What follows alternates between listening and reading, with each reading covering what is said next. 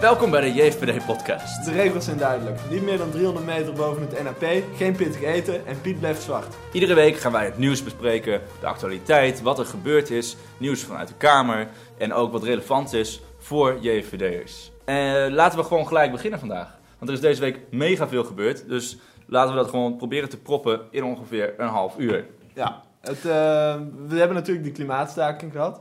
De klimaatstaking. Ja, prachtig. 15.000 kinderen op de been in Den Haag voor het klimaat.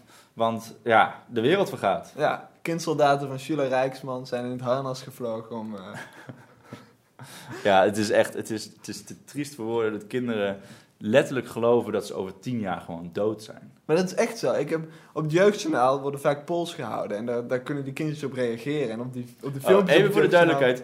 Massimo kijkt niet het jeugdjournaal omdat hij om, om, daarna om zeven uur naar bed gaat, maar omdat hij een studie aan het maken is van de indoctrinatie die plaatsvindt in het jeugdjournaal. Dat klopt. Dus daarom, ik kijk uh, de meeste films van het jeugdjournaal op YouTube. Ik kijk op de website wat de polls zijn, hoe daarop gereageerd wordt. En ook op YouTube zie je vaak kindjes, die hebben blijkbaar een YouTube-account, die reageren daarop. En op, op, de, op de website zie je dat ook. Dus op de website zie je kindjes zeggen dan wordt er een poll gehouden over klimaat en die reageren iets van... Ja, maar anders gaan de ijsberen dood. Dat zeggen ze letterlijk eronder. Want ja. Freek weet meer over de ijsberenpopulatie de afgelopen jaren. Ik ben een groot expert op het gebied van de ijsberenpopulatie. ik, ben, ik heb een tocht gedaan naar Nova Zembla. maar uh, nee, ja, dat klopt inderdaad dat de ijsberen... Er zijn nog nooit zoveel ijsberen geweest uh, op de aarde sinds wij zijn begonnen met die dieren te tellen. Dus in de jaren 70 waren het ongeveer 5000 en nu zijn het volgens mij 25.000. Ehm, dus ja, dat is nogal een verschil. Uh, het idee dat het ijs daar weggaat, het is gewoon totale onzin. Er zijn nog nooit zoveel van die beren geweest. Het zijn overigens helemaal geen leuke beesten. Afschuwelijke, vreselijke monsters. Maar goed, ze hebben ook bestaansrecht en ze zien er mooi uit. Ja, ik vind het En um, ja, het is gewoon, eh, die hele Noordpool, die is niet ijsvrij. Wat ze ook tien keer hebben voorspeld. El Gore zei het bijvoorbeeld, anderen hebben het ook gezegd de Noordpool ijsvrij zou zijn. Er ligt nog gewoon prima genoeg ijs op die Noordpool. Die mhm. beesten kunnen daar prima leven en gewoon hun ding doen. Ja. Uh, er is niks aan de hand. Maar ja, waar wel iets mee aan de hand is, is met de kinderen die naar het jeugdjournaal kijken. Want die worden blootgesteld aan enorm schadelijke propaganda. Waardoor ze dingen reageren als: Ik lig s'nachts wakker omdat ik mij zo'n zorgen maak over het klimaat. Schandelijk. Ja, dit is verschrikkelijk. Dit is echt totaal onethisch om, om zulke gevoelige wezens als, als kinderen uh, dit soort angsten aan te jagen. En dan laten ze een expert aan het woord zeggen: ja, de politici doen niks. En de jeugd van morgen, die zal er, die zal er iets aan moeten doen. En die kinderen, die, die, die worden daar totaal panisch van. Van, de, van die verantwoordelijkheid die zij zogenaamd moeten gaan dragen. Ja. En daar liggen ze van wakker. Nou ja, en gisteren, gisteravond was uh, Thierry bij Jinek. En toen was daar dus ook die hoofdredacteur van het AD. Ja. En die zei ook letterlijk dus hè, van ja, uh, vroeger streden mensen. Ze hadden een slogan op de, op de voorpagina gezet van het AD. Van de uh, jeugd heeft de toekomst. En hadden ze heeft doorgestreept voor wil. Want de jeugd wil de toekomst en die hebben ze niet meer. Want ze, hij, hij zei het letterlijk op zo'n manier dat als de jeugd nu niet iets doet, of als de volwassenen niet iets voor de jeugd doet, met het klimaat, dat de jeugd dan letterlijk, in de meest letterlijke zin, geen toekomst meer heeft. Met andere woorden, dat ze dan dood zijn. Verschrikkelijk. Het is gewoon totaal belachelijk. Het is ook onzin. Nou, ik denk wel dat, wat, de, de slogan de jeugd wil de toekomst, dat dat wel een waardevolle slogan is. Omdat wat je ziet is dat alles, uh, als je overal waar je omheen kijkt, alle belangrijke instituties, die worden bevolkt door extreem linkse babyboomers. Mm Als Jules Rijksman en Paul Reuzenmuller. En ik denk dat het het grootste recht is van de jeugd om hun toekomst te claimen. En deze mensen van hun troon te stoten. Ja, nou dat is natuurlijk gewoon waar. Maar diezelfde mensen indoctrineren de jeugd met hele vreemde ideeën over het vergaan van de wereld, het stijgen van zeespiegels van meters, wat gewoon niet gaat gebeuren. Uh, gisteren ook in hadden, was er in de Kamer een technische briefing bij de Commissie uh, Economische Zaken en Klimaat. Ja. Was Rob van Doorland van het KNMI was daar. En die zegt, in het, eh, in het, als het nu zo doorgaat, hè, dus met die 2 tot 3 graden opwarming, dan gaat de, de zeespiegel bij Nederland zo'n 10 centimeter harder stijgen dan die normaal zou hebben gedaan. Nou, stijgt dus gewoon gemiddeld iets van 18 centimeter per eeuw. Dat is ook niet veranderd, dat is gewoon hetzelfde gebleven. Dus daar is überhaupt al geen, eh, eh, geen reden tot zorg. Maar hij zegt, als dit nou allemaal zo doorgaat, dan gaan er 10 centimeter daarbovenop komen. Dat is prima behapbaar. Ja, Kunnen we gewoon doen. kunnen we dat kunnen we wel. gewoon, er is niks aan de hand. Gewoon letterlijk niks. Ja, het probleem zou zijn wanneer België geen dijken zou bouwen. Nou, dan bouwen wij hogere dijken. Ja, aan Ja. de grens. Ja, dan bouwen we een muur. Een muur tegen de CO2. Ja, tegen de CO2. Nee, maar het is, het is gewoon, kijk, wij zijn gewoon al eh, een millennium, gewoon al duizend jaar eh, dijken aan het bouwen, eh, dingen aan het uitbaggeren, eh, dingen dieper aan het maken, Terpen aan het bouwen. terpen aan het bouwen, uiterwaarden aan het uit- aanleggen. Wij zijn hier gewoon mega goed in. Ja, Als de zeespiegel, als, hij, al zou die eh, tientallen centimeters stijgen, dan bouwen we gewoon een prima dijk die dat kan weerstaan. Ja. We hebben dat echt gewoon altijd al gedaan. ja. En de deltawerken zijn daar het ultieme voorbeeld van. Iets wat overigens 5 miljard heeft gekost. Niet Die hele deltawerken. Kun je, 200, kun je 1 tweehonderdste van het klimaatakkoord mee financieren. Het slaat helemaal nergens op. Het staat echt helemaal nergens op. Ongelooflijk, hè? Maar dat, en dan zeggen dat soort mensen van het AD, die waarschijnlijk niet eens weten wat CO2 is, Nee, die gaan dan eh, iedereen proberen bang te het maken. is gewoon een hetze. Ja. Het is gewoon echt een totale angst aanjagen. Ja, je merkt gewoon dat die, boomers, die, stel- die sturen die kinderen aan op zo'n clash. Met, met dat onzichtbare klimaatmonster. En daar staan ze dan massaal. Ja. Zodat ze maar niet het echte dreigement voor hun toekomst inzien. En dat is massale immigratie Ja. en de EU. Dus Ja. het is een enorme, enorme afleidingsmanoeuvre. Ja. Ja, en het is überhaupt een afleidingsmanoeuvre van hun eigen incompetentie. Want als je kijkt naar bijvoorbeeld het, het debat in de Tweede Kamer afgelopen dinsdag, Ja. had je daar, eh hoe heet die vent, Segers van de ChristenUnie. Thierry vroeg hem, hoeveel CO2 zit er nou eigenlijk in de atmosfeer? En als je, als, als je daar een woord voert tijdens een debat over het klimaatakkoord, dan mag je toch tenminste verwachten dat mensen weten hoeveel CO2 er überhaupt in de lucht zit. Die man had geen idee. Hij had geen idee. Hij zegt, ja, ehm, nou, ehm, ik volg hierin de lijn van de wetenschappers. Ja, Ja. nou, die zeggen dus dat er 400 deeltjes per miljoen in de lucht zitten. Als je dat niet weet, hoe kun je dan 1000 miljard gaan uitgeven? Hoe kun je daar een initiatiefvoorstel indienen en ook meestemmen en al die dingen die erbij komen? Om 1000 miljard te gaan uitgeven, de hele economie te gaan vernietigen, het hele land te gaan ombouwen, iedereen zijn auto weg, iedereen alles om, eh, omgooien. En je weet niet eens hoeveel CO2 er in de lucht zit. Nee. Hoe kun je dat nou doen? Hoe kun je nou. Ik, ik snap dat niet. het dan voor? Nou ja, ik denk dat zij gewoon. eh, ik, ik, weet, ik snap het niet. Ik snap het ook niet. Ik snap het oprecht niet. Ik snap niet hoe je niet tenminste even kan verdiepen in wat er überhaupt aan gaande is. Ja. Ik bedoel, als je je zo'n zorgen maakt daarover, dan kun je op zijn minst denken van, nou ja, wat halen mijn maatregelen dan uit? Ja. Wat verander ik? Maar je gaat toch ook niet als politiek zeggen: eh, ja, we willen graag eh, een snelweg aanleggen. Ehm, ja, we beginnen in Den Haag en eh, we zien wel waar die uitkomt. ja, Ja. ik weet niet. Ja. En dan, eh, wat, voor, wat, wat, moet, wat moet daarop rijden? Ja, ja dat, dat laat ik aan de wetenschappers over. Het zijn toch hele rare discussies. Hoe kun je nou zo onvoorbereid zijn? En dat geldt niet alleen voor hem, want al die mensen die daar stonden te spreken, werkten alle, nou niet allemaal, sommigen zullen er ongetwijfeld meer verstand van hebben, maar werkte allemaal, heel veel van hen werkte de, werkte de indruk dat ze gewoon geen idee hebben waar ze het over hebben. En ondertussen wel de maatschappij opzadelen met een enorm probleem. Ander nieuws deze week is de bekering van Joram eh, van Klaveren. Van VNL, PVV. Heeft hij ook bij de ChristenUnie rondgelopen? Ja, en bij de VVD, eh, volgens mij heeft die man echt alle partijen gehad. Kuzu heeft gezegd dat hij open stond voor een gesprek met Joram. dus eh, misschien zien we hem weer terug in de Tweede Kamer op termijn. Ja. Maar ik vind het dus wel een interessant fenomeen. Want Ja. hij, hij komt uit een gereformeerd gezin. Mhm. En het, het christendom is, is op zijn retour. Dat merk Ja. je wel. De, de kerken staan over het algemeen vrij leeg. Worden appartementen ingebouwd en zo. Ja. En wanneer ik filosofen hierover spreek, dan zeggen ze vaak van ja, de islam zal het christendom vervangen. En dat is niet iets waar je tegen kunt strijden. Want een, een, een natie heeft gewoon een soort leidende ideologie nodig. En nu het christendom er niet meer is, zal, de islam dit op een natuurlijke manier overnemen. En misschien is dat gewoon een inzicht wat, wat, wat Joram van Klaveren dus ondertekent. En op basis daarvan zijn, eh, is toch eens bekeerd tot de islam.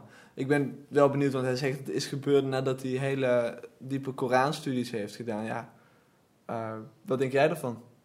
Nou, kijk, ik heb een stukje geluisterd van wat hij op de radio zei. En op zich is het interessant wat hij zegt. Het is, het is sowieso geen domme man, het is een slimme man.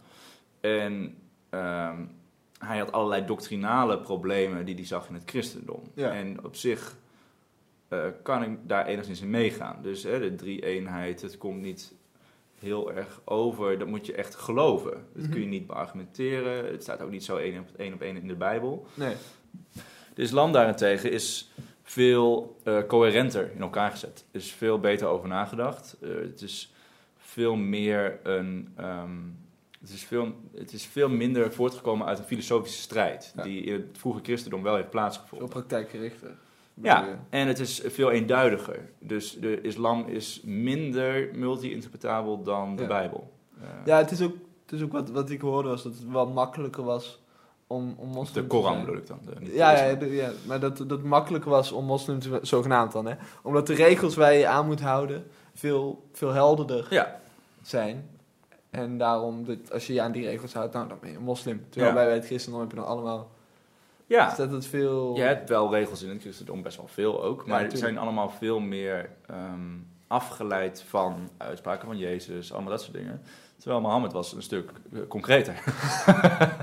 dus eh, theologisch is hier veel over te zeggen. Maar inderdaad, maatschappelijk of ehm, cultureel is het inderdaad ook misschien indicatief voor een, eh, hopelijk niet, maar voor een trend. Ja, Ehm, Het ik had- kan. Het kan, maar ik heb nog eens opgezocht en jaarlijks bekeren ongeveer 750 mensen tot de islam vanuit Oh, dat Nederland. is Het valt, weinig. het valt heel erg mee. Ja, En dat zijn met name vrouwen. ja En die doen dat dus omdat ze een, voor een vriend. een- ja, een, een, een, een allochtone man trouwen. En die ze daartoe niet, ik wil niet zeggen dwingt, maar toe aanspoort. Ja, Ehm eh, die weet het niet. Het kan ook Nee. vrijwillig zijn. dat Maar kan. ehm, mogelijkheid bestaat. de mogelijkheid bestaat. En eh, dus die zie je ook wel eens. Dat je dan denkt, hé ja, daar heb je er een.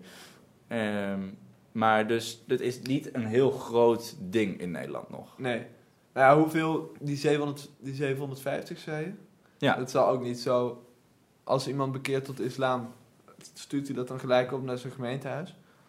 Of, Nou, nee, ik weet niet hoe ze aan dat zei. Volgens mij was het een enquête. ja, oké. Maar ehm, ik heb verschillende sites eh, opgezocht en iedereen kwam wel tussen de 500 en 1000. Oh ja, nou, dat valt best mee. Ja, want er wordt natuurlijk vanuit de islam wordt gedaan alsof zij een hele grote, snel groeiende religie zijn. Maar eh, niet, in, ja, in Nederland in zoverre alleen dat er heel veel immigranten komen naar. Nederland die de islam aanhangen. Maar het is niet zo dat er heel veel bekeerlingen zijn. Nee, dus FVD werft een stuk meer leden per jaar dan de islam. Ja, ja Nederland. precies. Wij werven veel meer leden dan de islam, gelukkig. Ehm, maar het zou zo kunnen zijn dat er een soort metafysische trend is waarin het christendom op zijn retour is. Ehm, ja, mensen gaan niet meer naar de kerk. Nee, het staat leeg. En maar mensen zijn nog wel christelijk. Ja. En ik denk Ondanks dat misschien, ze... misschien kunnen ze met het christendom dan ook beter terecht eh, in de moskee, met het, met het christelijke idee waar ze nog mee lopen. Onbewust. Kunnen ze misschien beter terecht in een moskee. Voor hun gevoel. Voor hun gevoel Ja. dan bijvoorbeeld in een... eh, In een kerk. In zo'n linkse kerk. In een kerk sowieso, maar ook in een soort... Ja, wat, zou, wat hebben we naast de moskee nog meer? Het christendom is weg. Dat heeft, ze niet, Ja. heeft niet meer die energie Het heeft geen Om- wortels in de maatschappij. nee, om te, te, te revitaliseren. Nou, dat weten we niet. Nee, maar ik bedoel, de mensen die op zoek zijn, die komen heel vaak bij de islam terecht. En waarom komen ze bij de islam terecht en niet bij het christendom? Dat is een goede vraag. Omdat, Nou, ja, kijk, de, om, als je naar nou kerken ja, gaat... hun- ze, ze- omdat ze het christendom volgens mij bewust hebben verlaten. ja. Dat ze zijn onbewust christelijk opgevoed. En dat christendom, dat, ja, ik weet het Nou, niet. dit, is- dit sprak volgens mij ook wel heel erg uit het verhaal van Joran van Klaveren. Is inderdaad dat hij. Hij kwam niet heel erg onchristelijk over. Ook Nee. in het antwoord dat hij gaf op, eh, op de- die presentator. Zegt hij ja, ja, ik geloof nog steeds in Jezus, maar ook in Mohammed. Ja, En ik geloof nog steeds in God. Dus er is gewoon iets bijgekomen voor hem en het is niet heel erg een totale omwenteling. nee. Terwijl als je de twee filosofieën bestudeert, zijn ze best wel radicaal anders. Uh, maar het lijkt dat hij een soort van postchristelijke pseudo-islam-versie, als het ware, uh. Dat weet ik niet, want ik ken die man verder Nee, niet. nee. Dus misschien is het helemaal niet zo, maar dat is de indruk die ik kreeg uit een paar korte dingen die ik heb gezien. Misschien is het een volledige uh, verdraaiing van hoe hij het zelf ziet. Maar dat is hoe het overkwam. En dat zou natuurlijk kunnen, inderdaad. Dan, heb, wat jij zegt, kom je daar een beetje op uit. Ja, ja want ze gaan, ze gaan niet keihard Nietzscheaans. Nee. nou, misschien doen ze dat wel, maar dat, dat is ook niet, dat uit ze niet zo hard. Niet zo duidelijk. Ik bedoel, er zijn zeker mensen die, die het christendom verlaten om bij, bij iets in die hoek uit te We zijn komen. wel heel esoterisch nu aan het worden. Maar misschien moeten we een keer een eh, diepteanalyse doen van eh, eh, Nietzsche en het christendom en de islam. Ja. Maar laten we even teruggaan naar de actualiteit. Want er is spanningen tussen Italië en Frankrijk lopen op. Wat, wat is Frankrijk daar heeft zijn ambassadeur teruggetrokken. Uit Italië. Uit Italië. Zo heavy hoor. Ja, Het gebeurt niet vaak. Hoogste spanning sinds de Tweede Wereldoorlog, zeggen ze. Dus dat is wel... eh, maar wat zijn- is er gebeurd? Nou, ik heb het niet helemaal bijgehouden. Maar wat ik wel heb gezien is dat er... ehm, Macron die was kritisch op het beleid van Salvini... dat hij die boten niet meer op wilde nemen. Ja. Dit terwijl Macron wel de grens heeft gesloten met Italië voor de illegale. Eh, waardoor Salvini hem een hypocriet had genoemd. En Macron is ook boos over het, eh, de sterke anti-EU-ideeën van Salvini. En Macron had een eh, busje met illegale migranten de grens over laten rijden. Of nou, ik weet niet of hij daar persoonlijk voor verantwoordelijk was, maar er was een Frans politiebusje met illegale Mhm. migranten wat de grens met Italië over is gereden. Deurtje open, migranten eruit, deurtje dicht, busje weg. En dat staat op video. Daar was Italië heel boos over. Ja, en terecht. Ja. Ik zou dat ook niet zo leuk vinden als mijn buren dat Ik bij mij deden. troep hebben gestuurd. Zou ik gewoon een leger hebben gestuurd? Ja, ik kan me wel wat voorstellen. En dus dat dit, dit soort dingen gebeuren ook binnen deze zogenaamde hechte EU. En dan heb je Macron die alleen maar broederschap, zogenaamde ja. samenwerking predikt. Solidariteit. Solidar- dat was hem. Solidariteit predikt hij. En dan stuurt hij zo'n busje de grens over. Omdat hij die, die lui toch liever niet heeft. nee, ja, Dus daar, ja, wat uiteindelijk ook nog is. Ja. daar heeft hij dan wel een punt. Maar zeg dat dan eerlijk. ja. Dus daar was ruzie over. Toen heeft de andere minister... Het is wel van efficiënt uitzettingsbeleid. Zaken- Ja. Het is gewoon, eh, wij, hebben natuurlijk, wij hebben een enorm probleem met illegale. Ja, Je kunt ze ook gewoon in een busje naar Italië rijden. of naar Duitsland. Ja. Zij vroegen erom. Kijk, de Duitsers gaan daar niet over zeiken. Want Nee. Merkel vindt dat echt alleen maar prima. Die durven helemaal niet te zeggen. Nee. Salvini moet je niet boos maken. Nee. Dan krijg je gedoe en dan stuurt hij bulldozers op jou. Ja. Maar ja, dus daar waren ze sowieso boos over. Toen heeft die andere minister van Binnenlandse Zaken, die Mayo... Die heeft zijn steun uitgeroepen aan de gele hesjes in Frankrijk. Eh, en die heeft wat kopstoeken van die beweging bezocht. En daar was Frankrijk zo boos over dat ze de ambassadeur terug hebben getrokken. Dat is Wauw. tenminste wat ik heb begrepen. Een ever closer union. Ja, dat is, eh, maar het is een eh, interessante situatie. En ik ben benieuwd hoe dit, hoe dit verder gaat. Want Ja. Salvini is niet iemand die zijn toon zou matigen. En ik denk dat Macron daar ook de ijdel voor is. Ja, en met dat gezegd eh, gaan we er een einde aan maken voor vandaag. We hebben eh, 18 minuten te kletsen over het nieuws van deze week. Eh, volgende week zijn we er gewoon weer. Ik heb er zin in. Ik heb er ook zin in. En eh, tot volgende week. Fijn weekend.